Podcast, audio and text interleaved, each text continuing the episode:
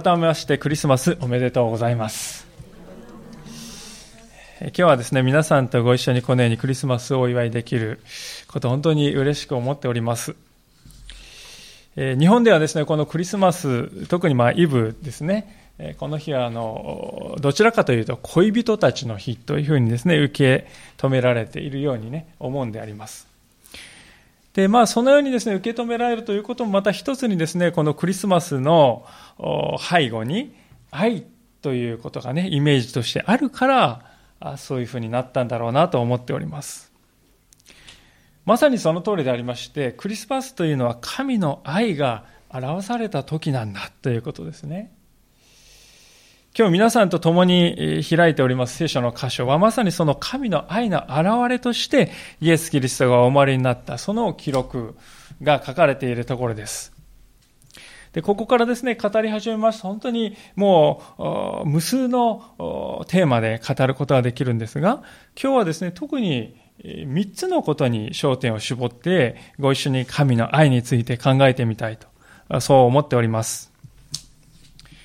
最初にですね、焦点を当てたいのは一節に書かれております住民登録の勅令ですね。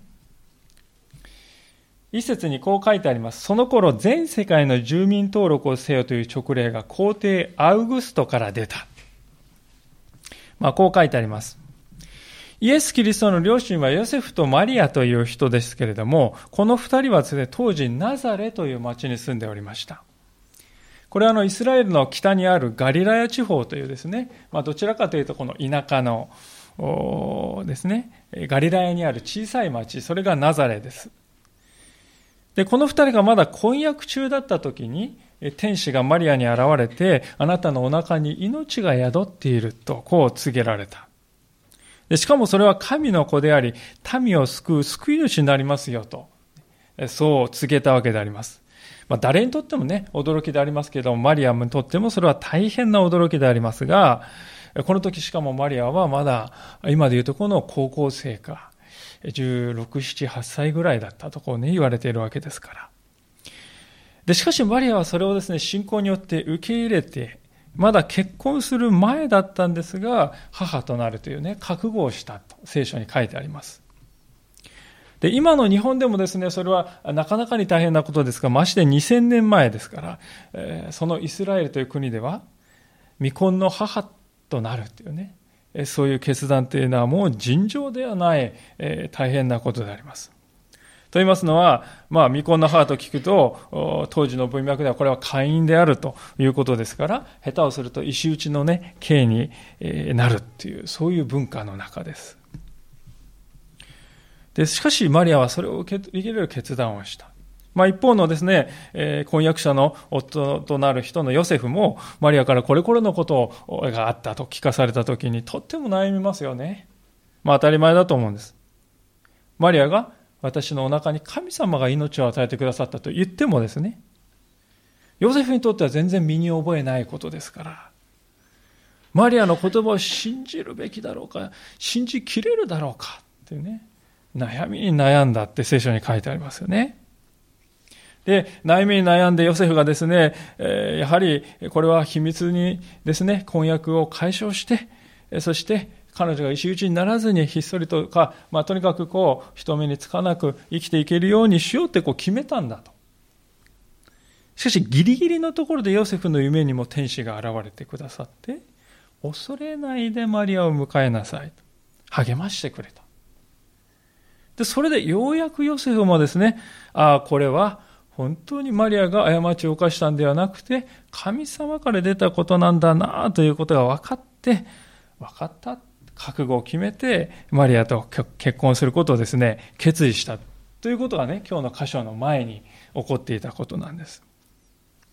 で、えー、そんなところにですね、降って湧いたようにして起こったことがですね、この今読んだ住民登録の直令がですね、えー、皇帝から出てくるわけですね。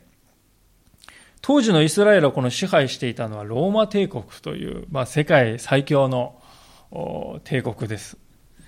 で、皇帝アウグストという人の名前が出てきますけれども、これはあのローマ帝国で最初に皇帝になりましたオクタビアヌスという人のことですね。このオクタビアヌスという人はですね、あの有名なカエサルっていうね、えーえー、あの、カエサルが、このオクタビアヌスの大おじさんにあたる人ですよ。で、その、カエサルの、まあ、が王子さんに持つオクタビアヌスがこのアウグストのことなんですが、彼がまあ、こう、あの、直令をですね、発して住民登録しなさいっていうわけです。何のためかって言いますとですね、簡単に言うとまあ、税金を取り立てるためですね。一人当たり当時ですね、人頭税って言って、一人当たりいくらいくらって税金を決まっておりましたので、人数が正確にわからないとですね、え正確に税金取り立てられないんです。それで、ユダヤ人、皆あんたの出身地に帰ってそこで登録してきなさい。これはもう帝国の命令である。まあそういう内容が出たわけですよね。で、ヨセフとマリアからするとこれって最悪のね、タイミングだと思います。と言いますのは、ちょうどマリアはこの時お腹がもう大きく、最高に大きくなって臨月になっていたんですよね。でそんな中ですね、ヨセフがマリ故郷のベツレヘムという町はナザレから距離で150キロぐらいありますよ。でしかも、ただね、平らなところだったらともかく、こう、登って降りてっていうね、600メートルもある高さの差がですね。それですから、普通に旅してもね、ゆっくりゆっくり歩いていって、こう、600メートル登って降りてってやる。1週間ぐらいかかるんですね。そんな道のりをですね、もう大きなお腹を抱えて、老婆にこう、ゆさゆさって揺られてね、老婆から落ちたりしたらもうね、大大変なことです、お腹に。大変危険なことでありますけれども、皇帝の命令でありますから、逆らうわけにはいきません。でそれでこの二人は危険な旅に出るということを決めるんですね。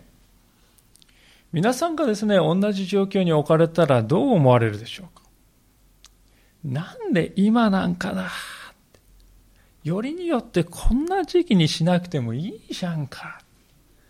理不尽なですね、思いとか、こうやり場のない怒りとか、まあその一方でこう皇帝が言うんだからなっていうもうどうにもできないよなっていうようなこう無力な感じをね、抱くんじゃないかと思うんですね。でこれはあの私たちの人生の中にも、まさにこういうことがあるんではないか。時に私たちは自分の力ではどうにもならないことを経験します。ああ、自分は運命の波にもてあそばれて、このまま一体どうなってしまうんだろうかな。そんな不安を感じる時って皆さんないでしょうか？例えば、会社のですね、上役の方がですね、気まぐれか、気まぐれとしか思えないような、そういう判断ですね、配置転換とかですね、転勤でありますとか、何かこう、業務命令でありますとか、あるいはまた親族の方からの理不尽なですね、要求が来るとか、あるいはまた、景気がですね、著しく変化してですね、予想と全然違う雰囲気になってくるとか、あるいはまた、降ってはいたように急に病に見つかるとか、確かに私たちには自分ではどうにもならない変化というものに飲み込まれそうになるということがあるんではないかと。で、皆さん知っていただきたいんです。キリストが誕生した時もまさにそうだったわけです。マリアの妊娠というのはですね、特に自分の意思で妊娠したわけでもないんですよ。神様の意思によって起こったことなんです。それだったら神様すべて順調に行かせてくださいよと。あらゆる困難とか問題っていうのは事前に起こらないようにして全部ね、もう石は取り除いて真っ平らなですね、順風満帆のそのところで安全な状況で出産できるように導いてくださいよ。それが神様のですね、えー、やり方じゃないんですかってそう思うかもしれませんが、しかし皆さん、現実のですね、二人は、気まぐれなローマ帝国の指先の一つで、翻弄されて、実に実に危険なですね、旅を余儀なくされている。神様がしなさいと言われたから従っているのにどうしてこういうことになるんだろうかと、そう思うところであります。でもそんな時こそぜひ知っていただきたいことは、私たちの目にはこのように一見すると無駄だ。そう思えることも全ては神様のご計画の中にあるんだということををぜひ知っていただきたいんですね。と言いますのは不思議なことですけれども、この直令が出て二人がベツレヘムに向けて旅をしなくてはならなくなった。本来ならしなくていいんですけれども、強制的にそうせざるを得なくなったんです。で、まさにこれによってですね、イエス・キリストはベツレヘムで生まれるというこのことが起こったわけですね。ベツレヘムっていうのはですね、イスラエルで一番有名な王様であるダビデという人が出身したところなんですね。ですから、そのイスラエルの一番有名なダビデ王様の出身地で生まれるということはですね、何を表しているかというと、イエス・キリストがその王の系図に連なるものであるということを示しているわけですね。しかもそれだけでなくてですね、実は旧約聖書には、あらかじめ700年も前にそのことが予告、予言されていたんだということですね。開けなくて結構ですけれども、三箇所の5章2節というところにはこういうふうに書いてあるわけです。ちょっと読ませていただきますけれども。ベツレヘム・エフラテよ。あなたはユダの士族の中で最も小さいものだが、あなたのうちから私のためにイスラエルの支配者になる者が出る。その出ることは昔から永遠の昔からの定めである。まあ、こういうふうにですね、ミカという預言者が、このイエス・キリストの誕生から700年も前にです、あらかじめ書き記していたわけ。それが旧約聖書に残っております。つまり、それほど前から神様はこのことを計画しておられたんですよ。しかもまさにこの二人がベツレハムに滞在している何日滞在したか分かりませんが、その何日かのうちにマリアはお腹がもう限界に来て、産気づいてイエス・キリストを産んだのであります。これ以上ないほど完璧なタイミングだったわけですよね。私たちがぜひですね、このところで非常に心を止めたいことは、当のですね、ローマ皇帝のアウグストにとってはですね、そんなことは何にも考えてなかったということですね。彼はただ税金を正しく取り立てるために、そのために直令を出しただけなんですが、それが、実はイエス・キリストがベツレヘムで生まれるという予言が成就するために、実現するために非常に重要な意味を持っていたんですね。でしかし、アウグストスは、そんなことは何も考えてないですよ。そんなことはもう1ミリも考えてないんだけれども、しかし、実はそこに神の計画が実現したんだということです。本人も意識してないのに、やろうと思ってやったわけじゃないのに、気がつくと、神のご計画というのが実現していたんですね。ですから、聖書というのは神という方はそういうお方なんだと言っているわけであります。だから私たちの人生もですね、同じことが言えるんだと思うんですね。人生って皆さんね、私たち思い通りになることばっかり、私は全部思い通りにやってきましたって、まあ中にいらっしゃるかもしれませんが、しかし、いや、思い通りにならない。そのことのが多いね。まあ実際私たちそうではないか。で私たちはその思い通りにならないことをですね、えー、嘆いていたり、あるいはなんであんなことを自慢してしまったのかと悔いて、いつまでも悔いていたり、いつまでも忘れることができない傷として、えー、じくじくとこううずいている。そういうこともあるかもしれません。癒しがたい過去のそうした失敗とか傷に今でも私は苦しんでいますという、そういう方もいらっしゃるかもしれませんが、しかしだからこそ知っていただきたいんであります。神様という方は私たち一人一人のために非常にユニークな一人一人にオリジナルの計画を持っておられる。ですから、私たちが神様を信頼して人生を委ねていくなら、神様という方は私たちの人生に新しい意味を与えることができるんだということなんですね。一箇所聖書を挙げてみたいと思いますが、エレミア書というところ29章の11節にこのような言葉があります。旧約聖書のですね、後ろの方なんですが、えー、旧約聖書のですね、えー、1300、えー、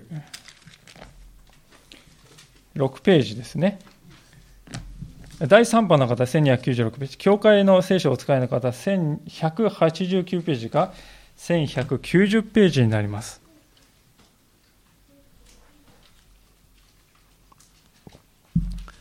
エレミア書の29章の11節というところにこのような言葉があります。教会の聖書を使い方は1189ページか1190ページです。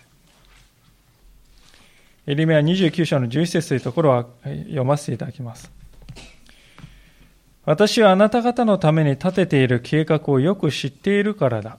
主の蜜げ。それは災いではなくて、平安を与える計画であり、あなた方に将来と希望を与えるためのものだ。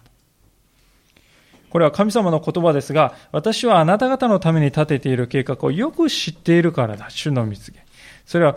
災いではなくて平安を与える計画であり、あなた方に将来と希望を与えるためのそういう計画だ。そういう計画を私はあなた方のために立てているんだと、そう聖書は語っております。ですから、私たちは今は起こっていることが何のためかわからないかもしれないんです。マリアとヨセフがなんで今こんなことが起こるのか。自分ではどうにもならないことですよね。どうして今なのか。しかし神様は全てのことにご計画を持っておられる。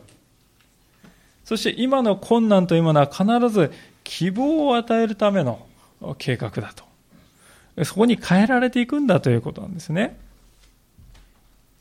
イエス・キリストの両親はまさに運命にもてあそばれているように見えましたけれども、その背後で実は神様は着実に着実に働いてくださっておったということなんです。今の私たちはこの日本の国を見回しますと、まあ、北朝鮮の問題でありますとか、あるいは経済の格差の問題であるとか、あるいは自然災害がです、ね、本当に激しくなってきているとか、あるいは国の財政がです、ね、悪化しているとか、子供が少なくなったとか、まあ、先行きの見えないことっていうのは本当にたくさんありますよね。で私たちはそれを見て不安が募って仕方がない。どうなってしまうんだろうか。自分でもどうにもならんのだけれども、もうそれを考えると夜も眠れないということももしやあるかもしれませんが、しかしね、そういう中でもやはり神様は全てのことを導いてくださるんだということです。ローマ帝国というのは世界一の帝国でありました。まあ、過去にこれほどですね、巨大な帝国っていうのは、あまりないぐらい。しかし、その帝国の皇帝も、実は神様の見ての中に、手の中にあるんだということなんですね。神様という方はそういうお方なんだということです。ですからそういう神様に人生を委ねるならばですね、私たちは本当に平安じゃないでしょうかね。反対に神様にですね、それ委ねないと私たちは全部自分で抱え込まないといけなくなる。先行きの見えないこの世の中ですね、本当に全部自分で切り開かなくてはならないとしたら、どれだけ私たちは不安でしょうか。どれだけそれは大変なことでしょうか。ですから、一人で悩みながら歩むんではなくて、この神様にお任せしていくということ。それはどれだけ幸いな人生かと思います。ぜひ皆さんにこのことを知っていただきたいとそう思うわけであります。これが1番目のポイントですけれども、では2番目のですね、2つ目のポイントに目を向けたいんであります。それはどこに目を向けるかと言いますと、生まれたばかりのイエス・キリストが寝かせられた場所ですね。そこに目を向けたい。つまり、会話を受けというところですね。ルカの福音書の2章の6節をもう一度読みますと、こう書いてあります。ところが、彼らがそこにいる間にマリアは月が満ちて男子の遺語を産んだ。それで布にくるんで貝羽桶に寝かせた。宿屋には彼らのいる場所がなかったからである。えー、貝羽桶っていうのはですね、あの、皆さんいろいろね、イメージされるかもしれませんが、家畜が食べるですね、こう、マグサを入れておく、石で作られている箱のことでありまして、まあ、あの、こんな感じですよね。発掘されているものは、こういうですね、あの、石造りの非常に重厚なものであります。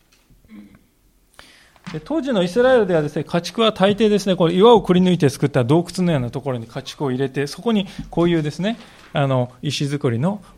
貝羽桶を作って、そこで飼っていたわけです。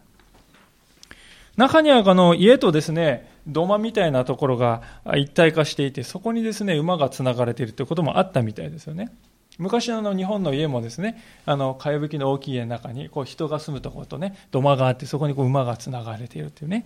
あの、そういう、私もあの、田舎に行きます。あ、ここはそういうふうに使ってたんだって言われて、あ、なるほどと思ったことありますね。えー、まさにあの、そういうところだったのかもしれませんね。まあ、いずれにしても皆さん、会話桶に寝かされた、この会話桶に寝かされたということは、本来は家畜のための場所なんです。家畜のための場所でイエス・キリストをお生まれになったと聖書は言っているんです。聖書はですね、イエス・キリストは神の御子であり、救い主なんだとこう言ってるんですね。いや、そんなすごいお方だったら、さぞ素晴らしい場所で生まれたんじゃないですかってみんな思いますよね。例えば皆さん、あの、イギリスのですね、王室で何年か前に赤ちゃんがね、生まれましたね。王子様生まれましたよ。あるいはまた日本の天皇家でもですね、えお子さん方出産するときにですね、え生まれた赤ちゃんって綺麗な布と産着を着てですね、最高の医療スタッフですよね。万が一にも問題がないようにっても国の最高の医者たちが待ち構えて、え医療をするわけですよ。でそういうスタッフがこういつも見守りながら眠っているっていうのはねこれがあるべき姿ですし、まあ、そうじゃなかったらちょっと問題じゃないかと私たちは思うわけですしかしイエス・キリストの誕生はそうではなかった。マリアはですね、夫のヨセフ以外誰のサポートもないで出産しなくてはなりませんでしたね。あの、お産を経験された、ご婦人の方々は、産院に行きますと綺麗な清潔なベッドがありまして、そして分娩台がありまして、助産師の方が来て頑張って、もう少しですよ、ね、励ましてくれ。で、何かですね、出血とか起こったら、すぐ処置できるように、産婦人科医の先生がいてね、こうってこう見守っていてくれてね。で、そんな中で出産するのが今、日本ではまあ当たり前だと思うんですが、しかし、今言ったような人たちが、サポートが何一つない中での出産であります。聖書はマリアは男の子を産んだ、男子の遺言を産んだって実にあっさりと書いてますけれども、その言葉の背後にはすごいですね、困難があったんですね。馬小屋ですから。家畜小屋ですから。自分たちだけですから。赤ちゃんのへそのを切るのも自分で彼女が切ったんでしょう。しばらくすると後山が出てきますが、その後山も自分で処理したんでしょう。しかも全ては家畜がですね、時々いなないて、そして匂いもですね、溢れるような、そういう場所で起こったことです。この家畜にのですね、食べる会話桶にイエス・キリストは寝かされたっていうのはですね、この部屋の中で一番清潔なところがここだったからだと思います。そこが会話桶だ。私はこの話を見るとき、イエス・キリストというお方の謙遜、謙遜をですね、見る思いがするんですね。イエス・キリストという方はこの世に生を受けたその時から貧しさの中を生きておられた。それもただの貧しさではありません。およそ人間が生まれる場所としては最も貧しく最も癒しい場所をその誕生の場となさった。キリストはその人生の初めから一番低いところを歩んだということですね。これはですね、私たちにとってとっても勇気づけられることじゃないかと思うんです。先ほど言いましたように、王宮の宮殿でですね、えー、王子様のようにしてキリストが生まれた皆さんどうですか？私たち自由に近づけるでしょうか？あーとか言って近づこうとしたらですね、ガードマンさささって何をするか？って言ってね、止められて、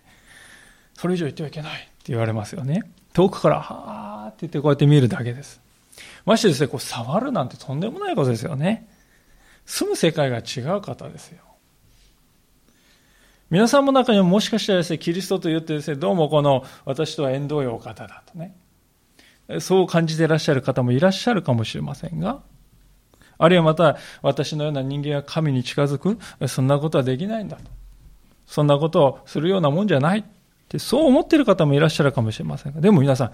本当のキリストの誕生を見てください。家畜小屋の会話桶に寝かされているこの方ですよ。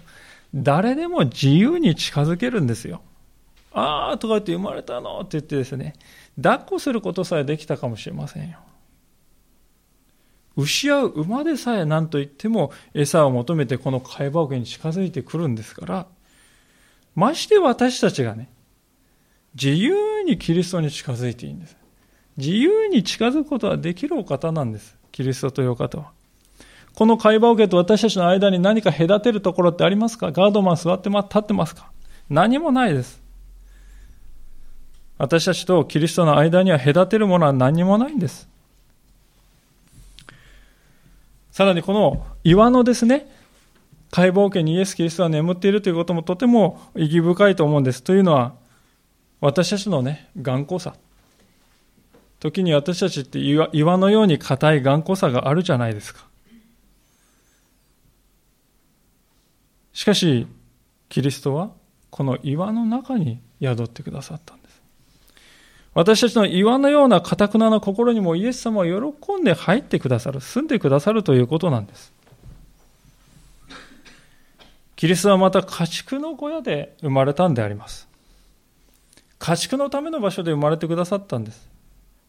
とすればですね、皆さんの中に私は救いに値するような人間じゃない。私は醜い人間だ、癒しい人間だという感覚ね、劣等感を持っていらっしゃる方いらっしゃるかもしれませんが、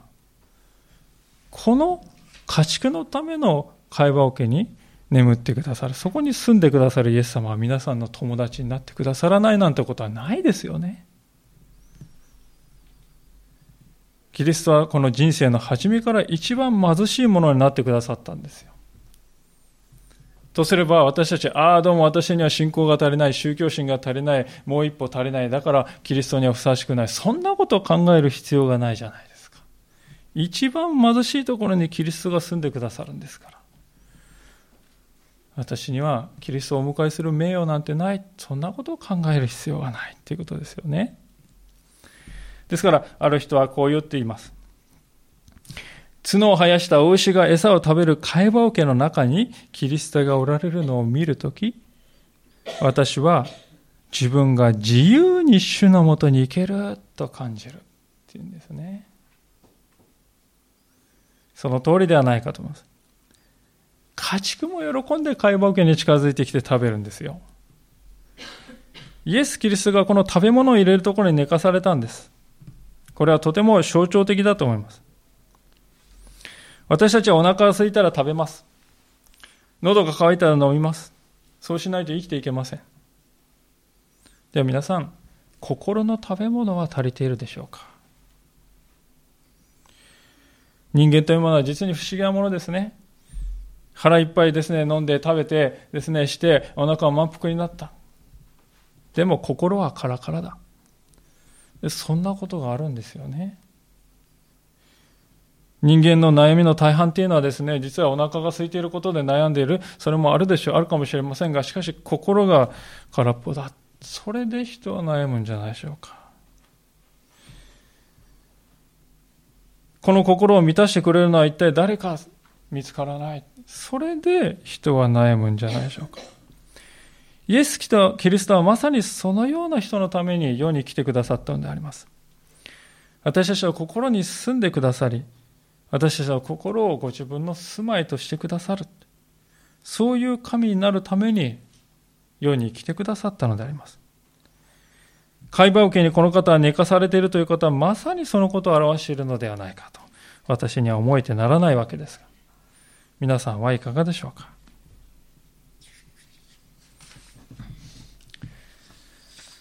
では今日ですね第3のポイントに触れてお話を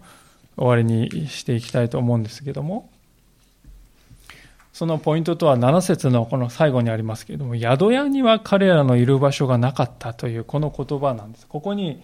私たちは思いを向けたいと思うんですね。宿屋には彼らのいる場所がなかったというこの言葉ですね。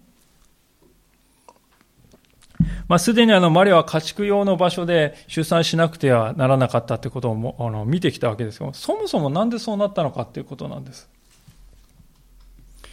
実はあの、この宿屋にはって書いてある宿屋ということはですね、聖書の他の箇所を見ると、客間とか、そういうふうに訳されている言葉でもあるんですよ。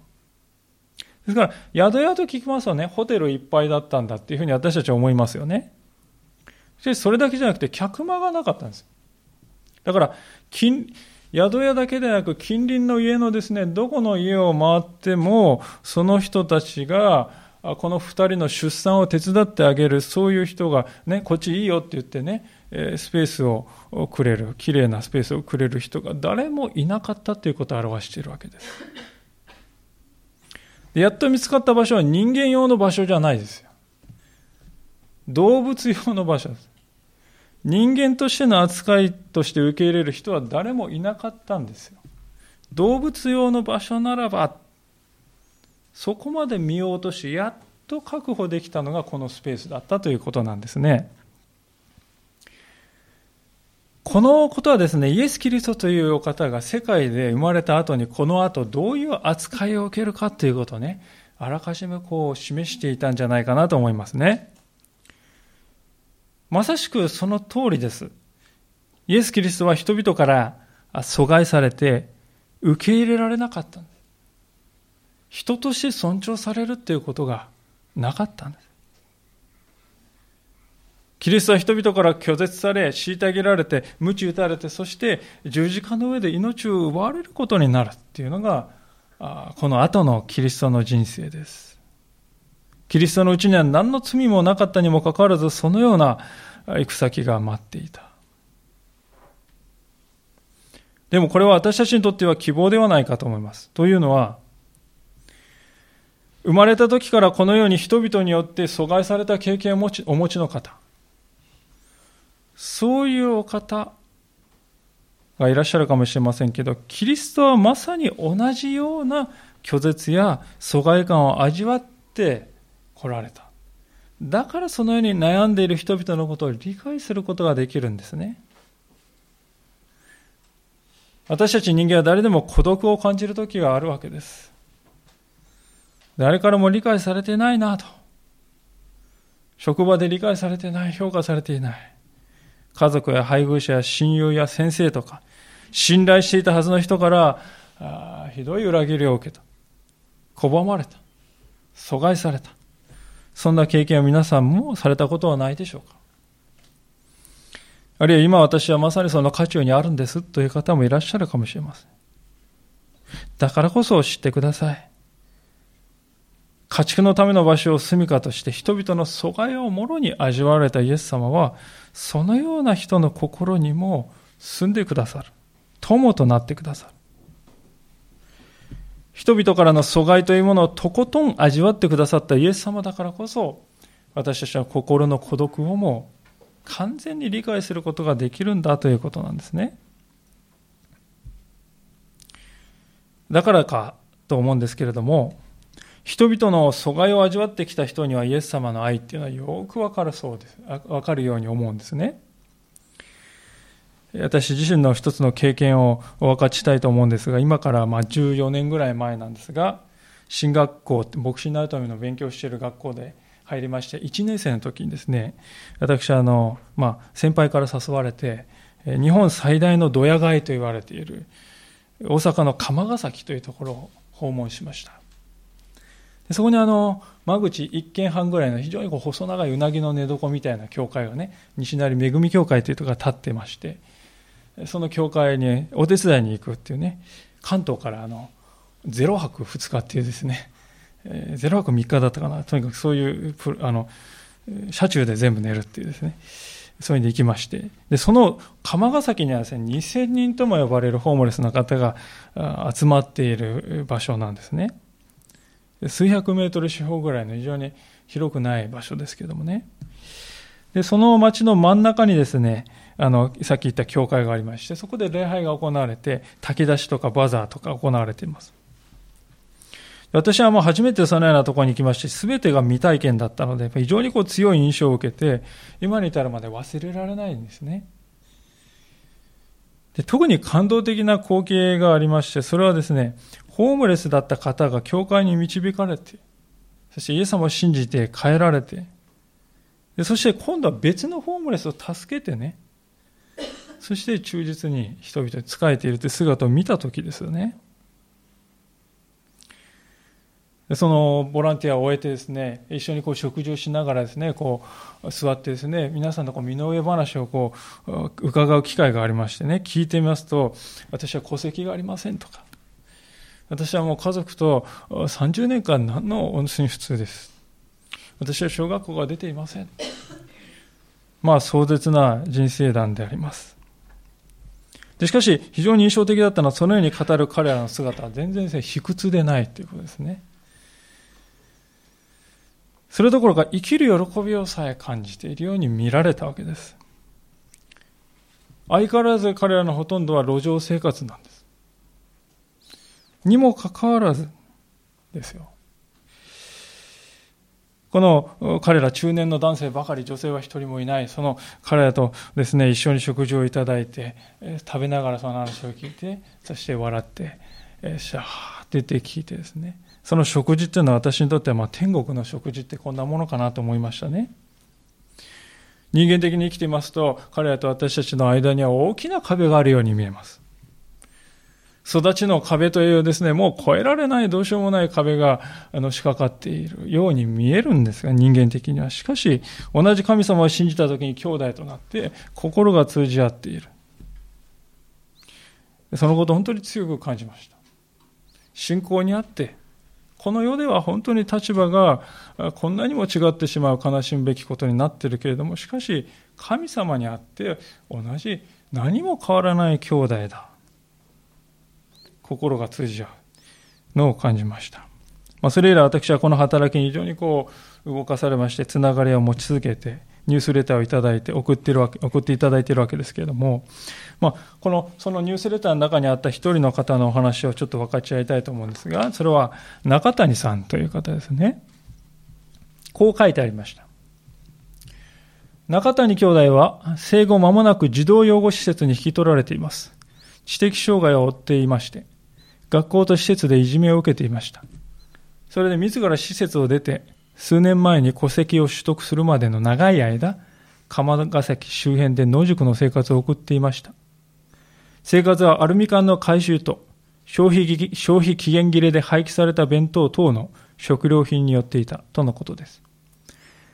地域でアルミ缶を集めていた別の兄弟と出会い、それ以来礼拝に出席して信仰に導かれています。現在は障害年金等でアパートで生活ができるようになりました。読み書きは不自由ですが、聖書の話には真剣に耳を傾けています。そして、神様、聖書の話をよく聞いて、それができるようにしてくださいとお祈りするのが常です。教会の掃除や奉仕には率先して参加し、困っている人には声をかけ、路上で寝ている人には体の具合を尋ね、アルミ缶回収で争っている人たちの間に入り、出会った人には教会を案内し、誠実の礼拝には車椅子の小笠原兄弟を送迎しています。中谷兄弟は教会と地域で信頼され愛されています。このように書いてありました。中谷さんは生まれて間もなく児童養護施設、そして知的障害もある。ですから世の中から見るともう本当に完全に阻害されて生きてこられた方でありますが、しかし彼はイエスとキリスイエス・キリストと本当に出会って、キリストは私のような孤独なものを理解してくださるお方と。何と言ってもキリスト自身が世の中の阻害や孤独をその身で味わってこられたお方なんだ。だからキリストは私の友となってくれるんだということを彼は知って受け入れたわけです。でそのようにして出会った中谷さんは今度は自分と同じような孤独の中にある人に率先して使える人に変わっていったということなんですね。私は正直言って牧師として、まあ、10年ちょっとの期間でありますけどもこの中谷兄弟のしているようなことのね10分の1も十分はできてないなと思います正直なところを申し上げますとでも本当に人がキリストと出会った時に自分の心の孤独や魂の孤独をキリストによって満たしていただいたときに人は刻もこのように変えられるんだなということを見て本当にキリストという方の力を私は改めて感じるわけであります。皆さんはいかがでしょうか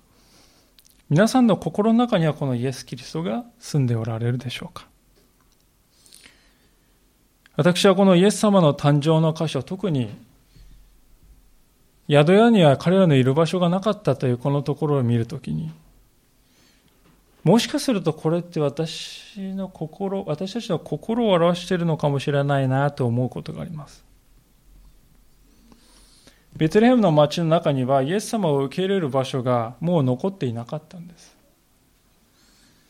それと同じようにですね、もしかすると私たちの心の中にはもうイエス・キリストをお迎えするスペースがなくなってしまってはいないだろうかと思うんですね。せっかく今にも救い主が私たちの心の中に生まれようとしているのに、肝心の私たちの心の中には空きがないんですよ。いっぱいになっている。もしそうなら、それは何という損失でしょうか？なぜ私たちの心が空きがないかと言いますと、生活のこととか、未来のこととか、景気の動向とか、会社のこととか、病気のこととか、親族のこととか、目に見える私たちのですね、本当にのしかかってくる様々な問題で、心はもういっぱいになってしまって、救い主が生まれようとしているのに、それに目を向けることができなくなっている。そんなことはないでしょうか。もしそうだとしたらそれはあまりにも大きな損失ではないでしょうか。ベツレヘムというのはダビデの王の生まれた場所、そこで今、救い主が生まれたんです。それなのにこのベツレヘムの町ではそのことを知っている人は一人もいなかったんです。神の子がここにいるのに、会話圏の中にいるのに、誰一人気に留めることもなかったんです。皆さんはいかがでしょうか？皆さんの心の中にはキリストを迎えるスペースが残されているでしょうか？イエス様はあなたを愛したいと願っておられます。あなたの心を住みかにしたいと願っておられます。私たちが心を開いてこの方をお迎えするならこの方は私たちの心の中に住んでくださいます。たとえ私たちの心が石のように頑固だったとしても会話を受けというこの石の中に住んでくださるイエス様は、その私たちの石のような堅くなな心の中も、にも住んでくださいます。この方にぜひ人生を導いていただいてはいかがでしょうか。私たちが生きていくときにまた、世の中の不条理とか、まあ、まさにこの権力のね、アウグストのどうにもならないこの強制的な命令とかね、私たちにはどうにもならない不条理とか、あるいは人間からの阻害でありますとか、拒絶とか、貧しさとか、あるいはまた自分の劣等感、癒しさ。私の中に本当にそのような様々な問題がのしかかってくるわけですが、しかしイエス様はそれら全てを体験して、ご存知であります。ですからこの方にぜひ私たちの心の中のあをありのまま知っていただき、言って知っていただいてほしいと思います。今日からこの方に全てを委ねて歩んでいただきたいと思います。イエス様は今日このクリスマスの日に皆さんの心の中に生まれたい。心底そのように願っておられるからであります。一言短くお祈りしましょう。